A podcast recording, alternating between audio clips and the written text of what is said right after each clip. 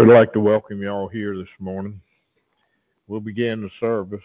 We'll sing number 44, The Way of the Cross Leads Home. Number 44.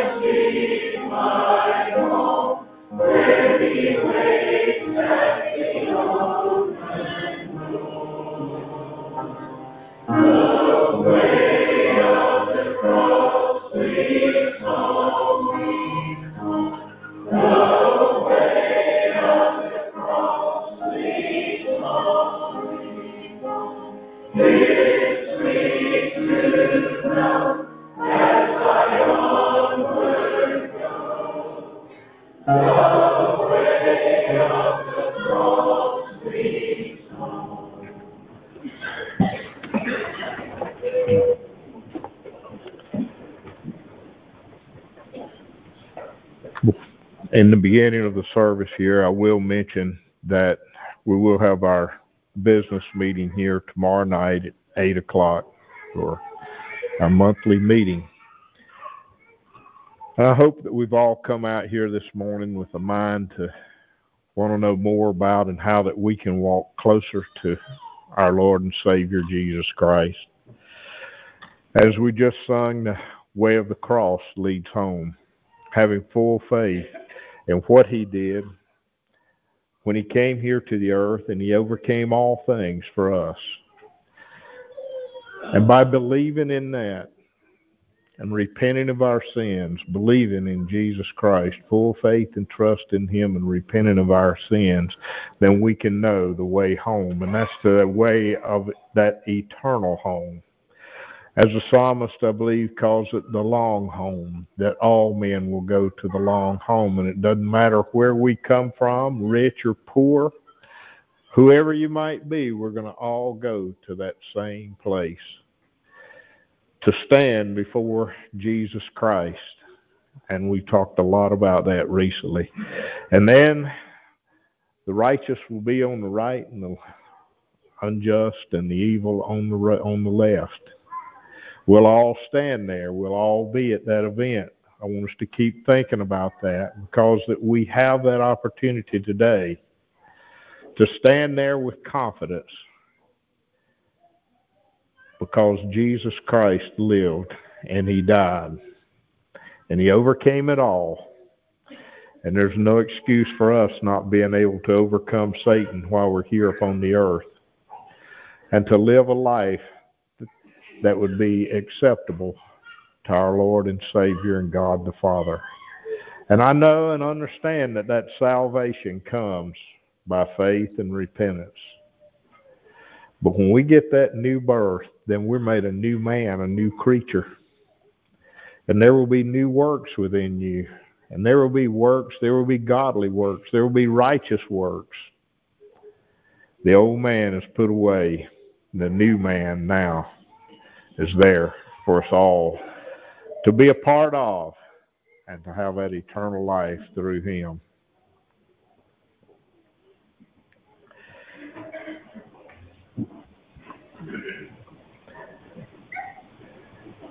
We've turned into Luke this morning, open to Luke, and believe I'd like to read a little in Luke.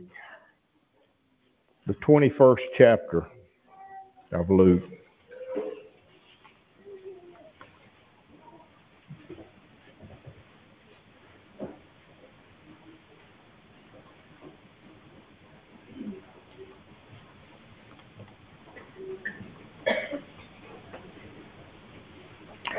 We'll just start reading there at the 46th verse of the 20th chapter. He says, Beware of the scribes which desire to walk in long robes and love greetings in the markets and the high seats in the synagogues and the chief rooms at feasts, which devour widows' houses and for a show make long prayers.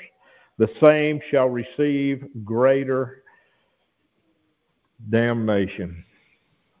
Now, I want us to think about what he was just speaking there. He was talking to an audience of the people, different people that was there. But he was giving them a warning, and this same warning that was given to them in that day should be to us also. It is to us, and we should take heed to these things. But listen again. He says, Beware of the scribes which desire to walk in long robes and love greetings in the markets and highest seats in the synagogues and the chief rooms at feasts. He just said these were people, they were self-righteous people that felt like that they had a knowledge, but they knew nothing when it came right down to it about the truth of Jesus Christ. He says, now you be careful with these things, even though that they were acting out the part of people, of religious people in that day. And we can see those things happen today, and it can be right in our life if we aren't careful. That we could act out the part of being a religious person. We can come out to church and we can look like that what we're doing. But then when the week starts, when the Monday comes around, and throughout that week, what are we living? How are we living? Are we still have that desire to follow him and are we still it doesn't matter who is around or what we are living in a way that could be acceptable to jesus christ. And he was saying just be aware of these things and be careful there that you let no man deceive you. He brings that in many places throughout the bible to let no man deceive you he says they devour widows' houses, and for a show make long prayers.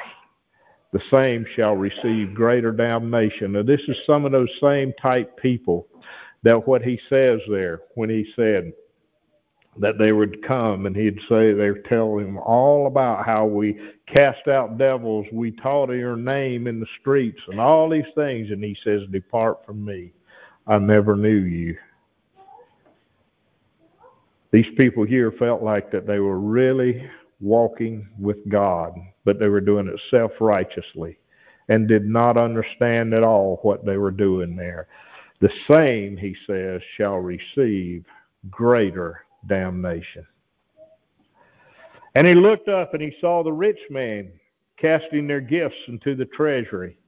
And he saw also a certain poor widow casting in thither two mites. Look at all these people. Again, they were there in the temple. They felt like that they were really doing the work that God was asking them to do in that day. And yes, God was asking them to give and to help along with the ministry in that day to give and to help, just as we should do those same things today, that we should give of what he has given to us so that we can help others in whatever way that it might be. But they were doing it there in a way so that people could see what they were doing. And we have it here so that you can make your donations very discreetly and it, it is not a show. But these men here, they were rich men and they were casting their gifts into the treasury, I believe, trying to make a show of it so that it would look like, look what we're doing here upon the earth. We should never do those things. And this had that poor widow then that came in, and these men had plenty, but then they were casting their gifts there. But the poor widow came in, and she just had two very small coins, just a very small amount of money that she put into that treasure.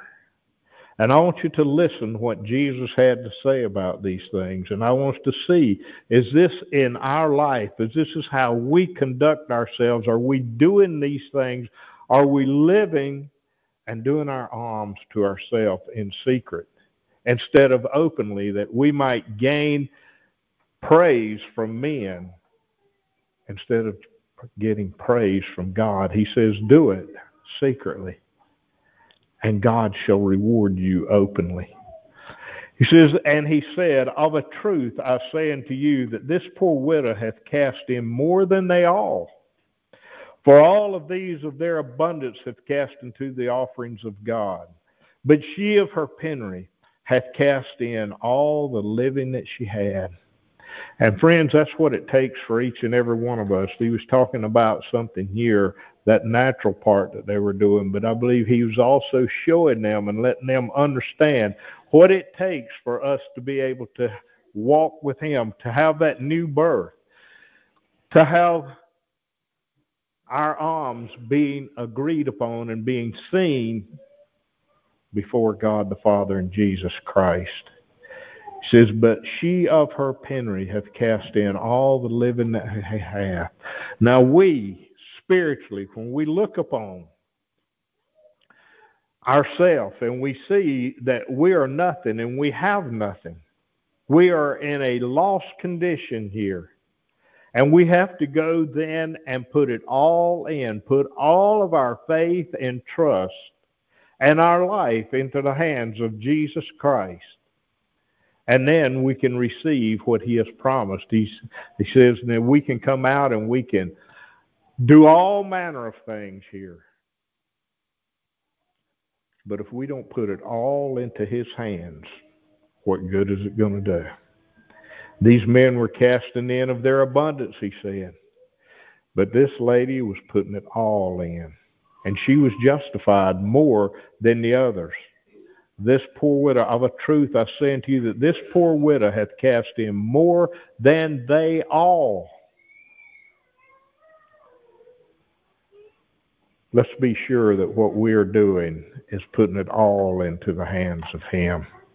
And as some spake of the temple, how it was adorned with goodly stones and gifts, he said, As for these things which you behold, the days will come in which there shall not be left one stone upon another that shall not be thrown down. They wanted to look upon all the magnificence of that building there. And he just wanted to remind them and to tell them, I believe that the message that I get in that is don't put your faith and trust and don't put a lot of pride and things into the natural things here upon the earth. All of these things will be done away with, and this was done away.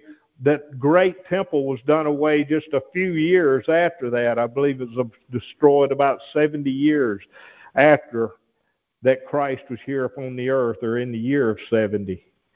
I believe that that's when it was done, that it was destroyed. But all the things that we look upon here that we may feel like that is so good and that we put all the effort into to try to get and we have it we have such great pride in it, it's going to all be done away. It is natural. These things are temporary here upon the earth that we can use while we're here. But just go back and look. We see things and people have it here for a while and then it's destroyed or it ages out, whatever it might be. But there will come a time, though, when all of this earth will be destroyed. And God will make a new earth and a new heaven. And that's where the righteous will be at that time. There with God the Father and His Son, Jesus Christ, at that new Jerusalem, that new city. That is where we should all be looking forward to today and not putting too much pride and effort into the things of this world, but making sure that we're walking with God the Father and His Son, Jesus Christ. And they asked him, saying, Master, but when shall these things be? And what sign will there be when these things shall come to pass? And he said, Take heed that ye be not deceived. And here he's bringing this up. We talk about it, and we just talked about it a little while ago, but this is a warning that he has to all of us. He just said, now, they were asking him a question when are these things going to happen? The first thing Jesus told them there take heed that ye be not deceived. And we can be, that you can be deceived today. But his word is the truth. Hear his word, live by his word. For many shall come in my name, saying, I am Christ and the time draweth near. Go you not after, go you not therefore after them. Be careful where you go, what you hear, and what you adhere to. Take heed that ye be not deceived. Satan is a deceitful being. And you know something, I was just I was reading some recently in the very beginning of the Bible there in Genesis and talking about and looking about how God created this this world, and everything was perfect. And He says, and it was good. If God said it was good, it was perfect. God did not do anything that was not right. And He created all these things, and then He created man. And He put him here upon the earth gave him the garden, gave him all that he needed, told him how he could live there. And then he saw that he needed a helpmate. That all the other animals, there was male and female, but Adam didn't have one. So he took a rib and he made a woman. And it, I was just thinking as I was reading these things, how beautiful that woman would have been a perfect being that God had created. How beautiful. And each and every one of us today bear that same resemblance from God. He created you. He created me. And in whatever way, we are wonderfully and fearfully made. But God made that beautiful woman. And Adam and Eve were together there and enjoying life. And Satan comes along. And we see how deceitful that he is. And there, all that they had, all that they could desire, they had. Adam and Eve. But Satan comes along and try and starts planting things in their mind that you won't die if you eat of this. And Eve told him, we can eat of all that's in here. We have this beautiful garden. Visualize these things in your mind. That what they had. And Satan coming there in the form of the serpent and telling them, why don't you eat of this? And then you will have you will be just as God. And she partook of it and gave it to her husband, and he partook of it. And immediately they saw then that there was something wrong. They realized that we were naked. And God comes in. And he asks, where are you, Adam? God knew where they were. But he asked that question. He says, Why are you hiding? because we were fearful of you. We heard you coming. Why would you be fearful? Because they had let Satan deceive them. Even though God had made all these things beautiful, and we can look around today and we see this, these bodies that God has given to us and how wonderful they are. Do we use that to the honor and glory to God? Do we dress that? Do we adorn these bodies to make us look more righteously, to more godly? Or do we do things so that we can look more worldly? I want you to ask a question those things. Answer that in your mind. Are you doing and are you living and are you using that body? God made a godly body there with Adam and Eve. And they fail. He has given you and me a godly body. And if we have received that new birth, that body is the temple of the living God because he's given you that spirit. The spirit of God now living in that. Do you want to take it and make it look more like Satan? Or do you want to be constantly aware of what you're doing with that body? and that you want it to look more like the temple of God. And he was warning these people here, I believe, about these those type things. Is don't let that be what is so interesting to you and what is is on your mind of what can I do to look more like the world and all of these fancy things here. Let's let the Lord direct you in how and what you do to this body and what you do to all the things that you might have. Are you doing it to the honor and glory of Jesus Christ? And are you doing it so that not to bring attention to you from man that you are trying to live or trying to look godly, but just doing it so that it brings that attention to God the Father and Jesus Christ that we want to live like you want us to live. Not trying to bring attention to our own individual self of look who we are. That's what these scribes and Pharisees and Sadducees were doing in those days, is they wanted people to look upon them and see how religious they were and how they dressed and the things that we do. That's not at all what I'm talking about. I'm talking about using this body and dressing and adorning it and everything else that we have and that we do the way that Jesus Christ would have us to do so that we can let that light shine, that new birth, that new spirit, let it shine, that others may be able to see the good works that's done in you, is what Jesus Christ said, and give God the honor and the glory, not you, because it's nothing that you've done. It is that free gift. But just think about, and then as they went on, then when God was questioning them, then what did Eve do? She didn't take responsibility for what she did. Her thought, her talk was this.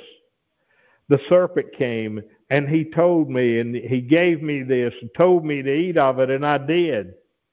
She was blaming him for it. And I gave it to my husband. Adam said, Eve gave it to me and I partook of it. Let's all take full responsibility for our deeds, for what we do, and repent of our sins and admit directly to Jesus Christ. And he says he is quick. His Father is quick to forgive us our sins. He is there, he said, we read last week about he's there at the right hand of Father, praying for you and for me. What a wonderful advocate. You know something, if we were in trouble here upon the earth, a lot of people do what they want to do is to go find an attorney. And they want to get the very best attorney that they can find if they do. Well, let me tell you something. We have that advocate. The very best advocate. There is no other here upon the earth that could be a better advocate for you and me. Standing there before God the Father for us than Jesus Christ. Isn't that a wonderful and encouraging thing to think about this morning? Of how to, He is there for us.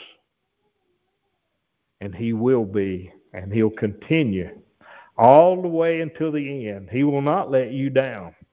He will be there until the end. Abide with Him.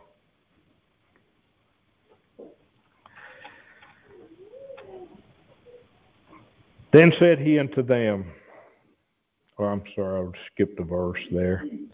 But when you shall hear of wars and commotions, be not terrified, for these things must first come to pass, but the end is not by and by.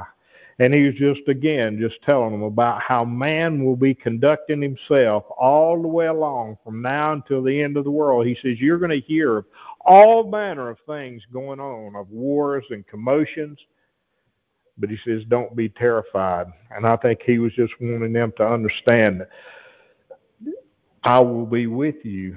Doesn't matter what comes upon you naturally. Put your faith and trust in me, and I will be with you, and I will never allow anything to come upon you but what there is a way for you to escape. There will be a way for you to go through it. When we see our sins, admit them, and repent and see victory in Jesus Christ.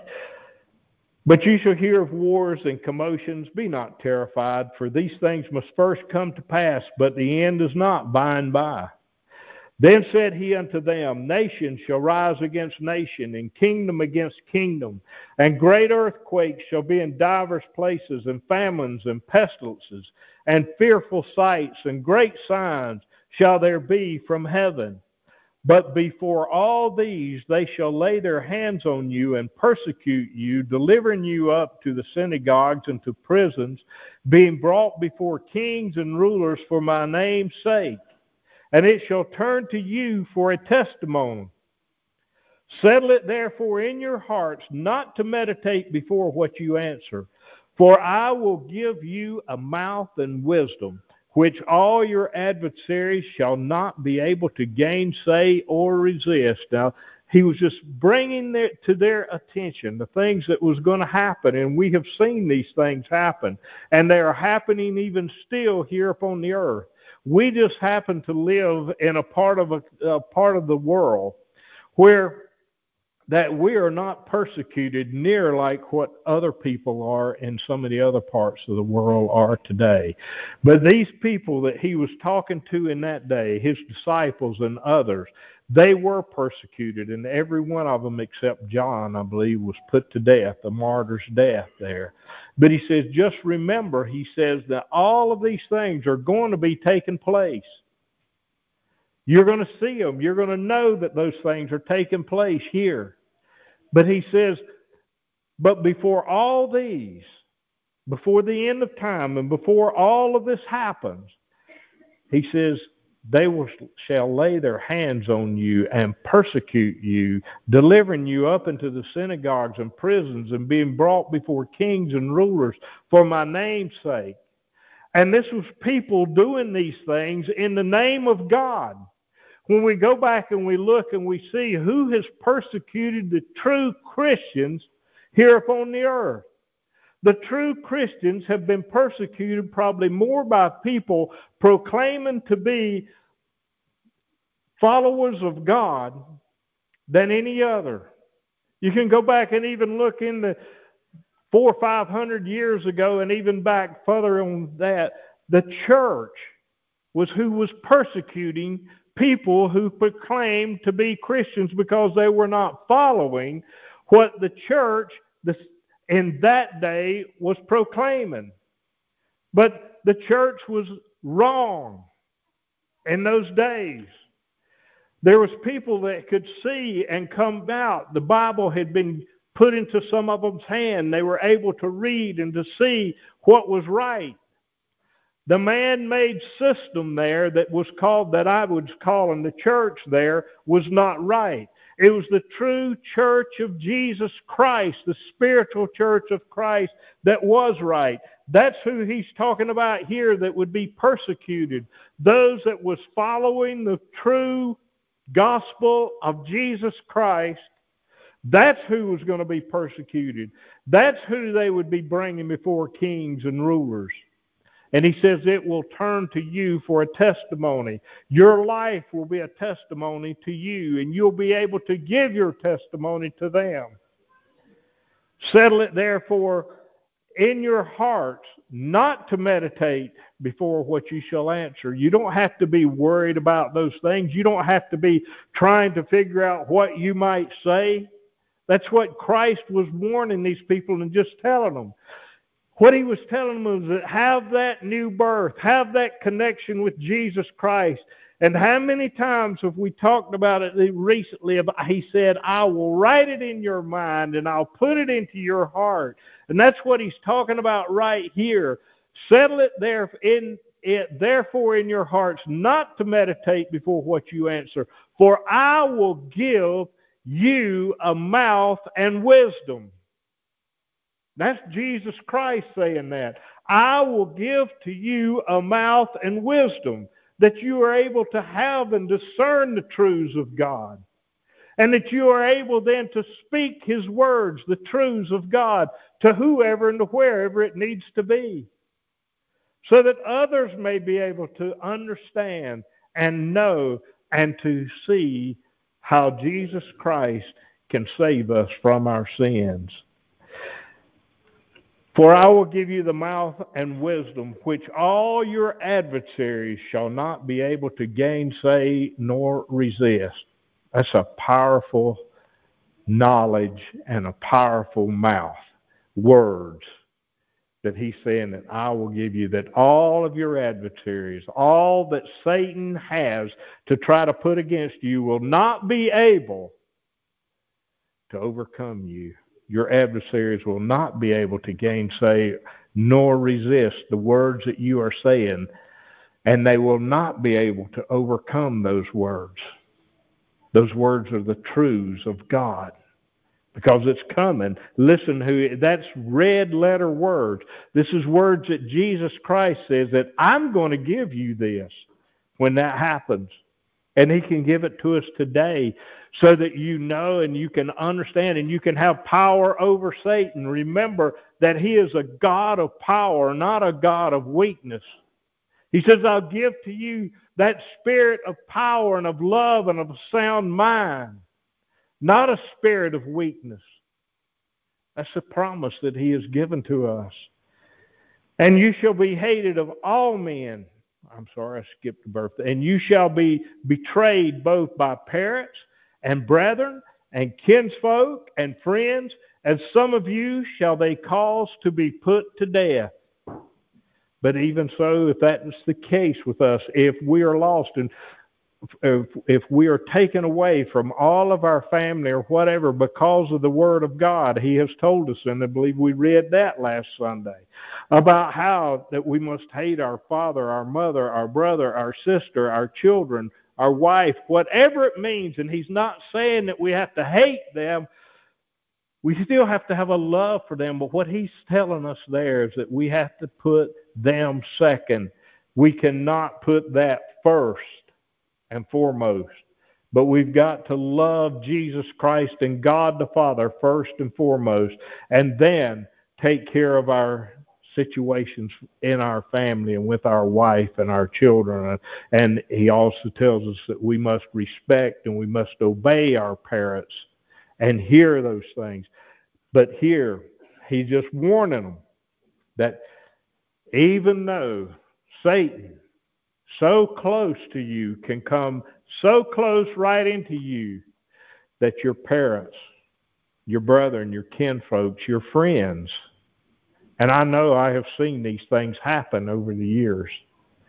Very close somebody go away and somebody there not betraying them to death, but betraying them and telling them, talking, and putting forth false doctrine that would that would go against the truths of Jesus Christ.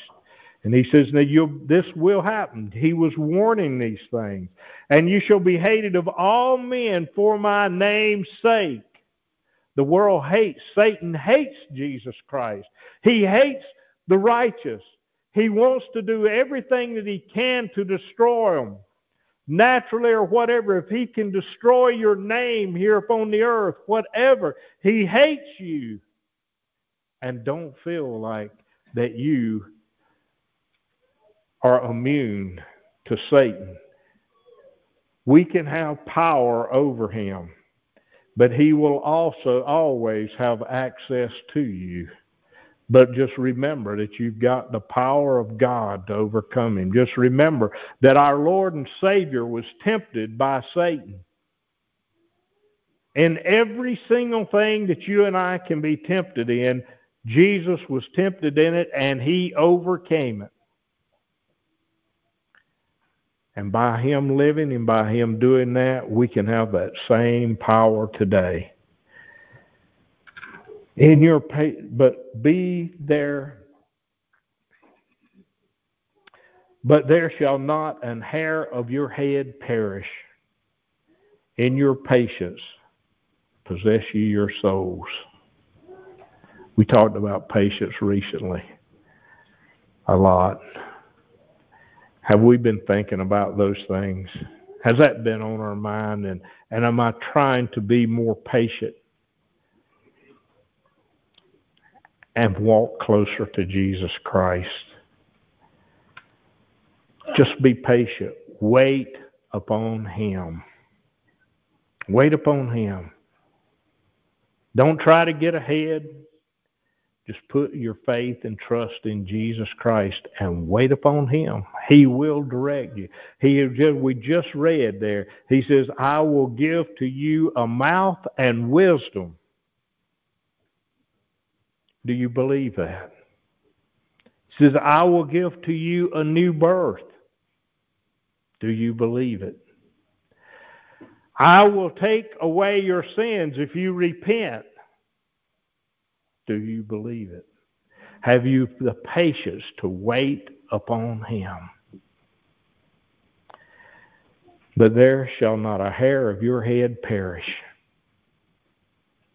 He knows all about you the little sparrows, he knows all about them. And if he takes care of them, he's going to take care of his children, his people here upon the earth. In your patience, possess ye your souls.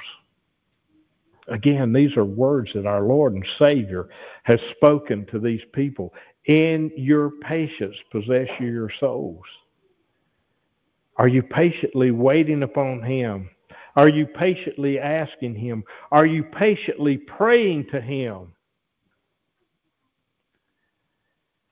And when you shall see Jerusalem compassed with armies, then know that the desolation thereof is nigh. Now I believe he's talking about the things that he's talking about here is that destruction of Jerusalem and the temple that happened a few years after Christ was here upon the earth.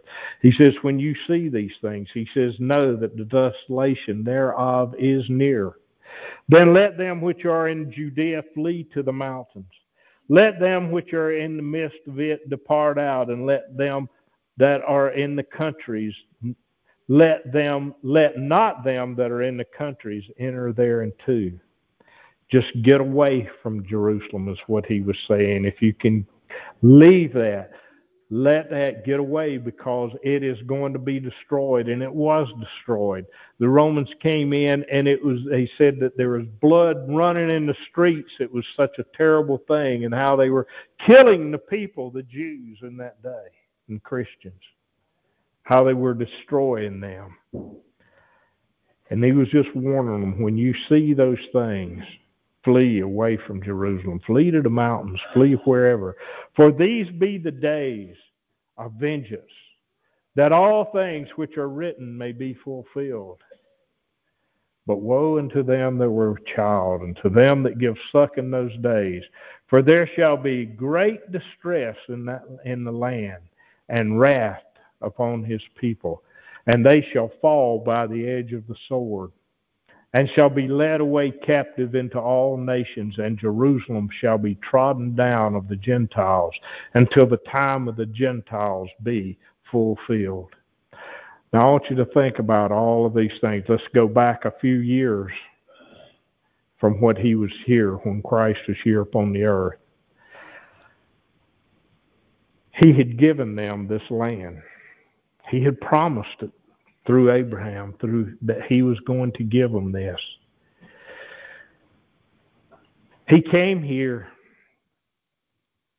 They were down in Egypt, his people were. He brought them out of that, out of bondage, and brought them into this wonderful and beautiful land of milk and honey. But you know how they were disobedient to him all the way along. But he still fulfilled his promise to them. To those that would follow him, there was a lot of them that fell in the wilderness and were destroyed. There was a lot of them that never went into that land of promise because of their disobedience right in the beginning and because their lack of faith that what God was going to do for them. He had promised, I'm going to bring you out and I'm going to carry you and I'm going to give you this land. He carried them right through the Red Sea with the walls of water there on dry land. He brought them on through, and when then he sent the spies out to go out to spy out to the land. They came back and they said, "No, we can't go into there." They had forgotten what God had just done for them. We can't. They are mighty people. They will destroy us. All but two of those spies that went out, and they told, "Yes, let's go in now and let's take it. We can. God will do it for us." But they overrode those two men. And by their disobedience, they traveled around through the wilderness there for 40 years before they were ever able to go into there. And all of the men that was there, that was over, I believe, 20, 21 years of age at that time, they were they passed away through that 40 years except Caleb and Joshua, and they did not get to go into that promised land because of their disobedience and lack of faith in what God had told them and what He was telling them to do in that day. That's why they would not. This wonderful now, all of this, as you can see, as they came on up through the period of time, how that by being disobedient, they had lost that land, basically. They had even lost it here. They were under uh, Roman rule. Romans had come in and taken over all of these things. They had lost control of what God had given to them. And here, by their disobedience, and now they had refused to believe in Jesus Christ, the Jews had. And here he was going to further throw down this temple. He was going to destroy this. And he did. God destroyed that. And they shall fall by the edge of the sword and shall be led away captive into all nations, and Jerusalem shall be trodden down of the Gentiles until the time of the Gentiles be fulfilled. All of these things were being done, the way I look at it, because of disobedience and lack of faith in God. And it had been started back hundreds of years before and come on up through. And there shall be signs in the sun and in the moon and in the stars and upon the earth distress of nations with perplexity, the sea and the waves roaring, men's hearts failing them for fear and for looking after those things which are coming upon the earth. For the powers of heaven shall be shaken. And then shall they see the Son of Man coming in the cloud with power and great glory. And I believe and I know that we can see that today because he lived here upon the earth and because he says, I am going back to my Father. And I will send to you a comforter, and I will send to you that new spirit. That's the power of God. And then in the end of the world, right? And it could be very close to us. I don't know, and it should not matter. It does not matter to me when the end comes. I just want to be walking with Him daily so that if it comes with me today, that would be the most wonderful day of my life. To be able to leave and to go into that eternal home, that long home with Jesus Christ. But he says there that men's hearts failing them for fear and looking after those things which are coming upon the earth. And all these things have been happened. And men hearts failing them for the fear of that for fear of death and for fear of what might take place. But people today, they don't even have that in a lot of cases because they don't fear hell because they do not believe in hell. They don't believe in a heaven. They don't believe in hell. But there is, there is a God of heaven. And there's a devil of hell. And that God in heaven has the power to redeem you from that and to give you everlasting life. And he also has the power to cast you into eternal damnation if we do not accept Jesus Christ. And he can take away, there is no hearts failing the righteous for fear. They are not looking fearfully toward death, but they are looking on, just as Paul said, to die is gain. And that's the way we need to be looking upon it. To leave this world, to die, is great gain to the righteous. And that is the only way that we can receive the reward that He has promised to give to us, is to leave this world.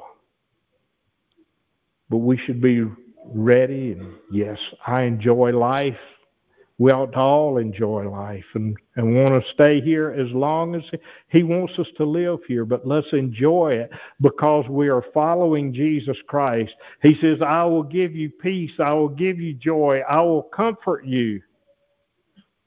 And that's all through Him, not through us at all, but through Him, Jesus Christ.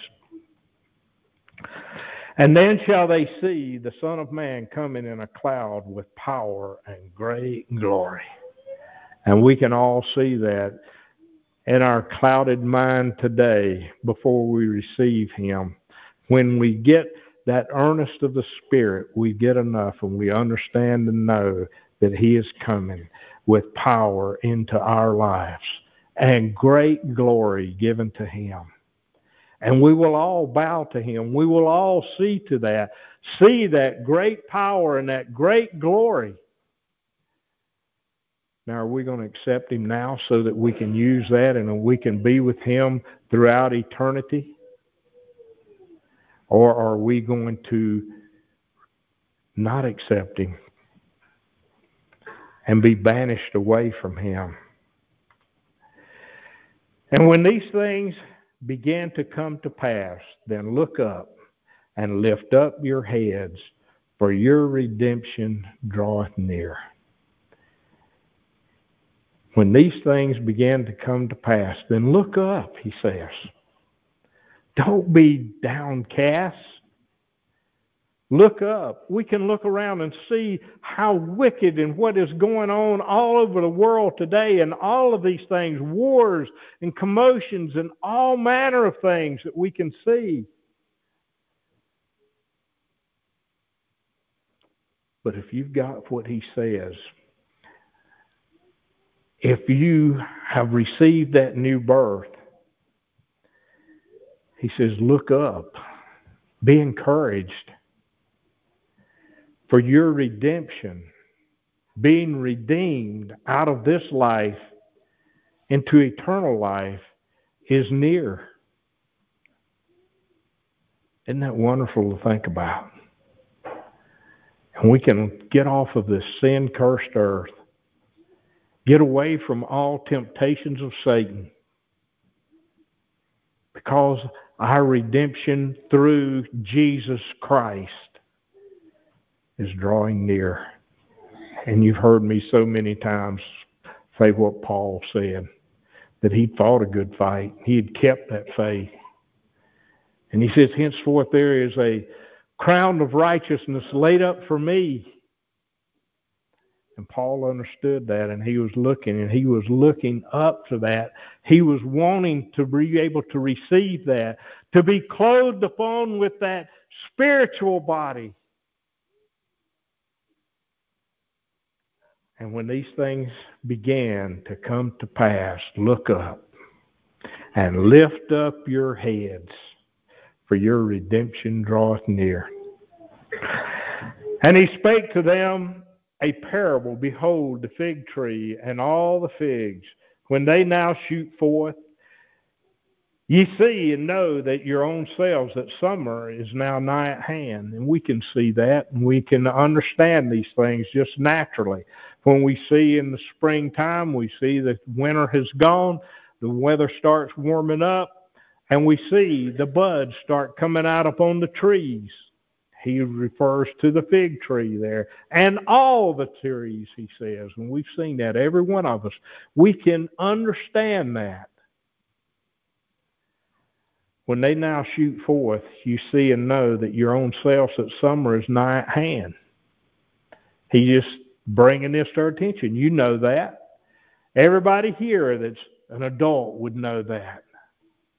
That when the leaves and the buds start coming out, that summer is almost here. And there will be a time of abundance. There will be a time when summer comes that all the things that we are hearing that we have been growing and that we are using, we will be able to use that and it will come to, to help us on our journey here upon the life. And now he, I believe he's telling us these things so that we can understand the spiritual part. Listen to what he says in that 31st verse. So likewise ye, when you see these things come to pass, Know that the kingdom of God is nigh at hand. Now I want to say that's I can look at that as, as two different things. He says, when you see these things coming to pass in your life,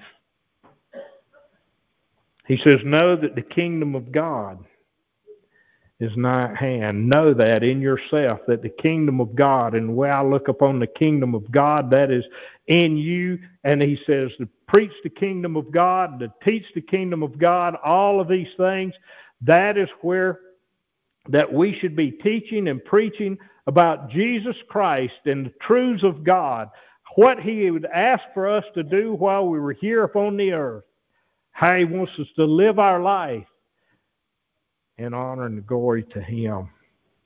He says that know that the kingdom of God is nigh at hand, and we can also, as we see the world ripening up, and we see all these things taking heed, the, all the wickedness that's going on upon the earth today. He says, You see these things happening. He says, Know that the kingdom of God is nigh at hand. And it could very well mean that the kingdom, his kingdom of him coming back here and establishing his righteous kingdom here upon the earth with the righteous for a thousand years during that millennial period of time where Satan is banished into that pit to know to not be here at all, tempting anybody. Know that that kingdom is near. And we ought to be wanting that to come saying, Come quickly, Lord Jesus.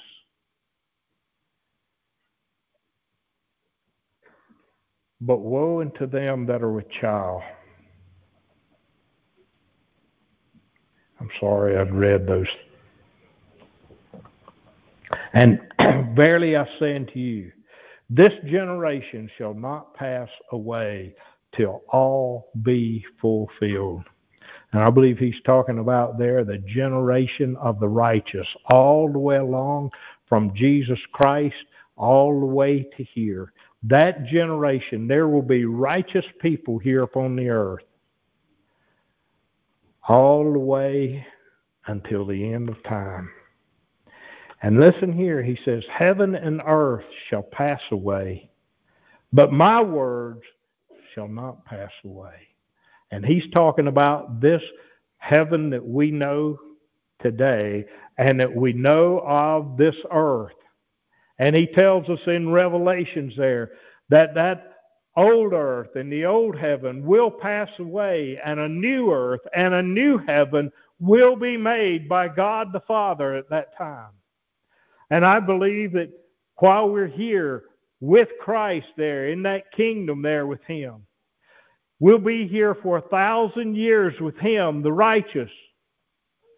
The evil and the unjust are somewhere in a, in a different place.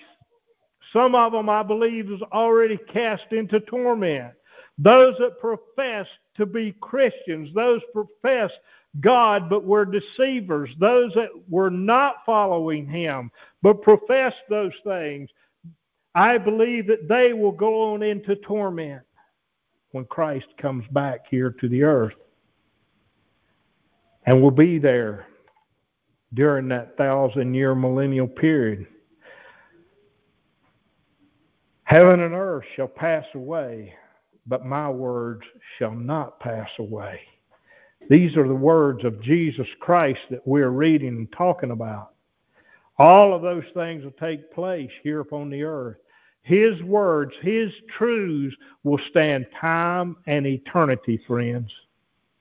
So let's take heed, just as he said. What, when I looked down, I started saying, Take heed. What is the next verse?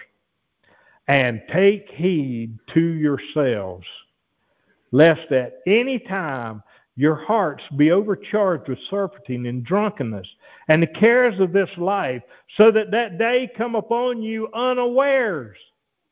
Isn't that a listen what he's warning us about? And I mean, he's telling people there, now listen, you've known this, you've heard these words. He says, now take heed to that. Take heed to yourselves, to your life. As Paul said, I must stay under this body and bring it under subjection. He was taking heed to himself and bringing it unto the subjection of the Spirit.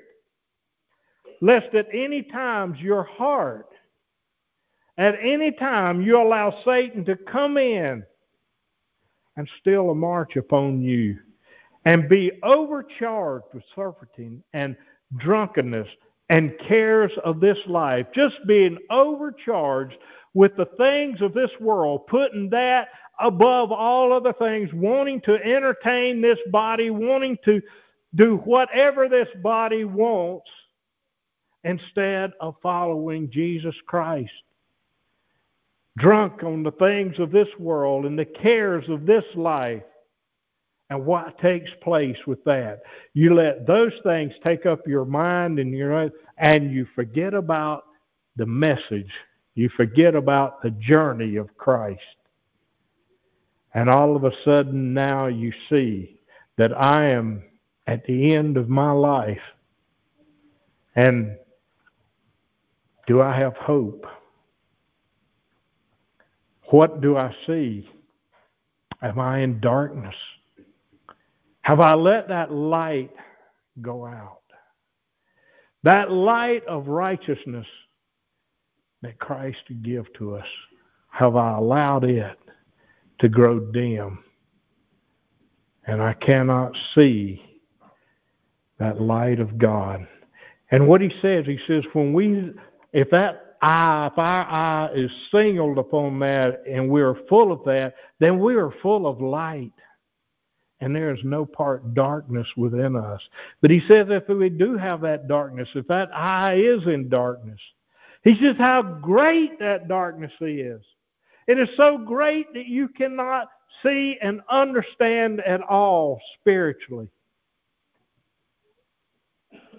Take heed to yourselves lest at any time your heart be overcharged with surfeiting and drink, drunkenness and cares of this life. Now, just apply that right to our own self, friends. What are we searching for?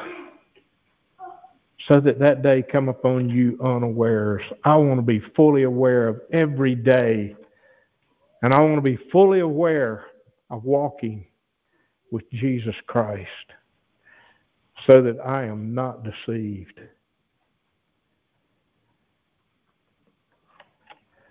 For a snare shall for a snare shall it for as a snare shall it come on all them that dwell on the face of the whole earth. what was a snare? A snare was a trap.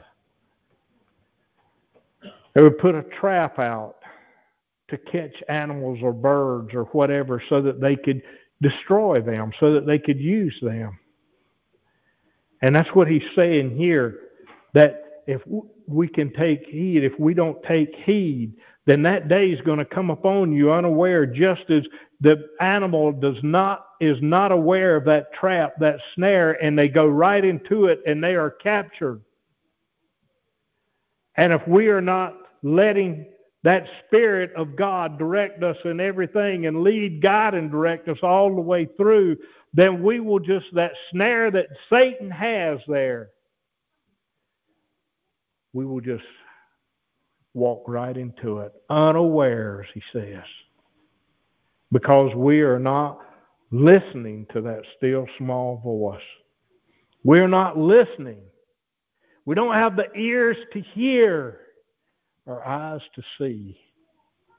And it's all because we are not doing it ourselves. We are not using it because we can have it. Jesus Christ, through the blood of Jesus Christ, He made a way that each and every one of us can stand before Him with confidence. And we can see victory in Jesus. Watch ye therefore, and pray always that ye may be accounted worthy to escape all these things that shall come to pass and to stand before the Son of Man. And I want us to all to understand that today. I want each and every one of us to do as he says, watch. You know, Eve should have been watching and seeing. Now, wait a minute. God has told me this. And look what God has given to me. I'm not going to listen to what this serpent's telling me. Look what God has given to us. Given to us that new birth, given to us mercy, peace, love, a sound mind. All of these things, that's what He has given to us. And now He's telling us now, watch. Use all these things that I have given to you that you can overcome and you can watch and you can be privy of how deceitful Satan is and you can discern those things, what is right from what is almost right. Because Satan can quote you scriptures and he can want to lead you away just part of what the truth is and lead you right away. That that's what he can do if we will allow him. But you don't have to allow him. Now he says, Watch ye therefore and pray always. What was our Lord and Savior doing? when he'd go out, he'd speak and he'd talk to people and he'd go out, but then he would be, he would go out and pray. What was he doing right there the night that he was arrested? He said his heart was greatly in sorrow. But what did he do? He went out. He carried his disciples with him out to a garden alone. And he went out there and he fell down and he prayed to God, his Father, earnestly praying, God, Father, if it's your will that I don't have to go through this, he says, let it be. But he says, not my will, but thine be done. And he prayed those things and he went back there and he saw his disciples and there they were asleep. and him in this so great trouble, sorrow, and knowing about what was fixing to happen to him. All of this. And that's where he told them also.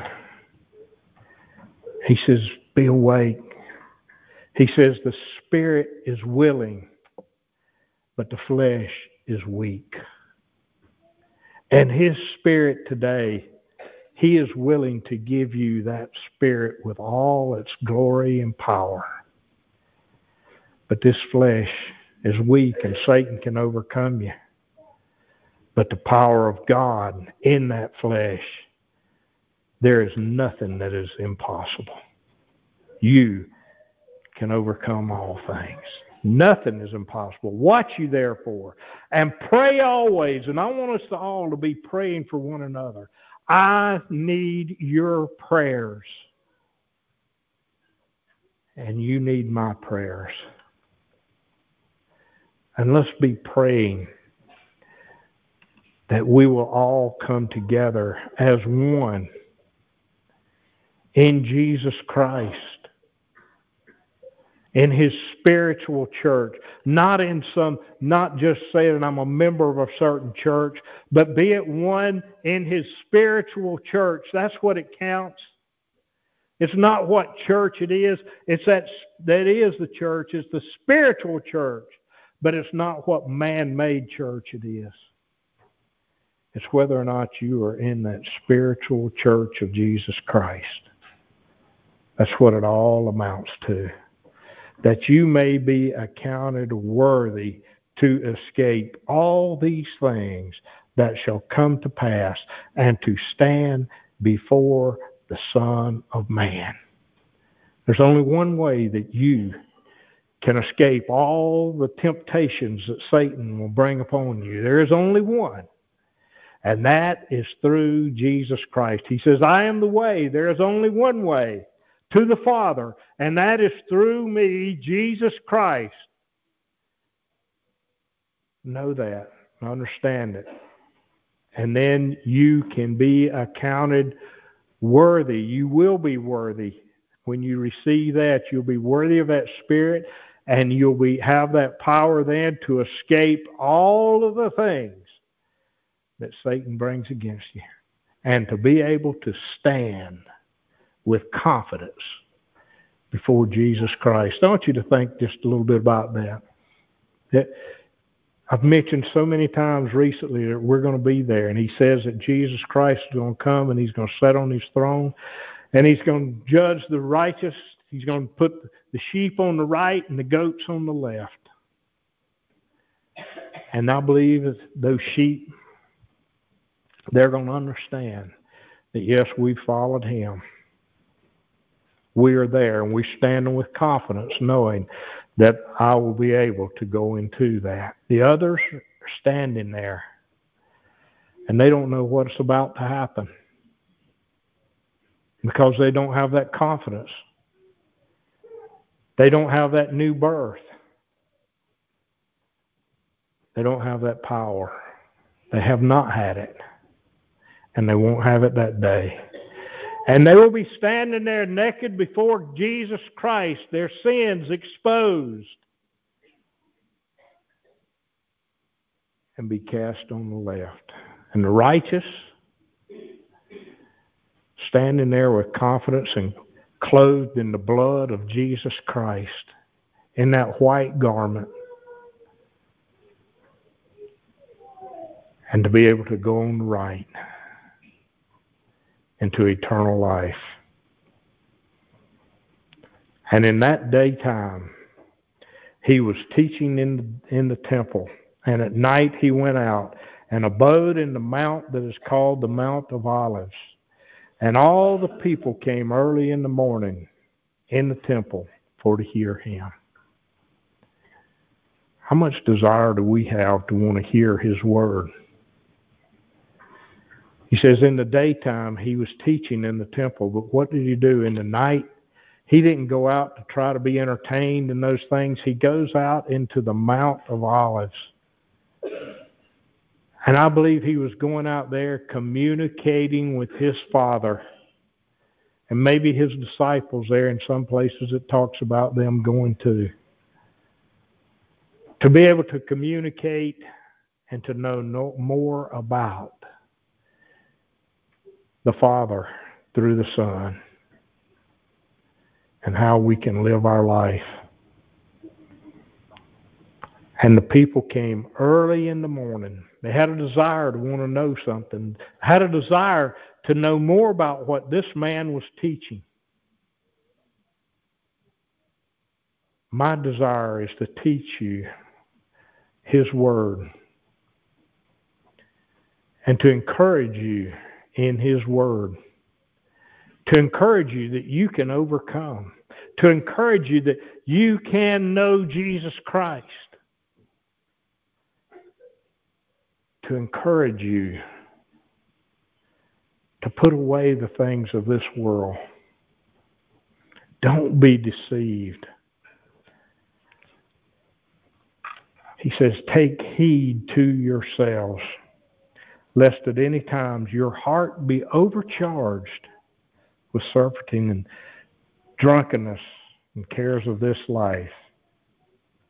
Don't let that happen to you.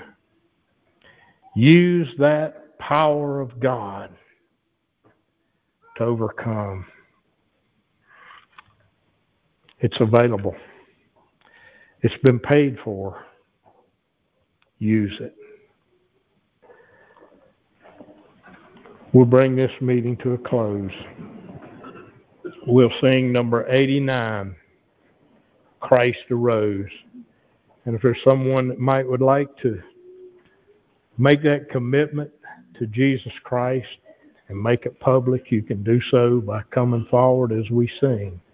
Number 89.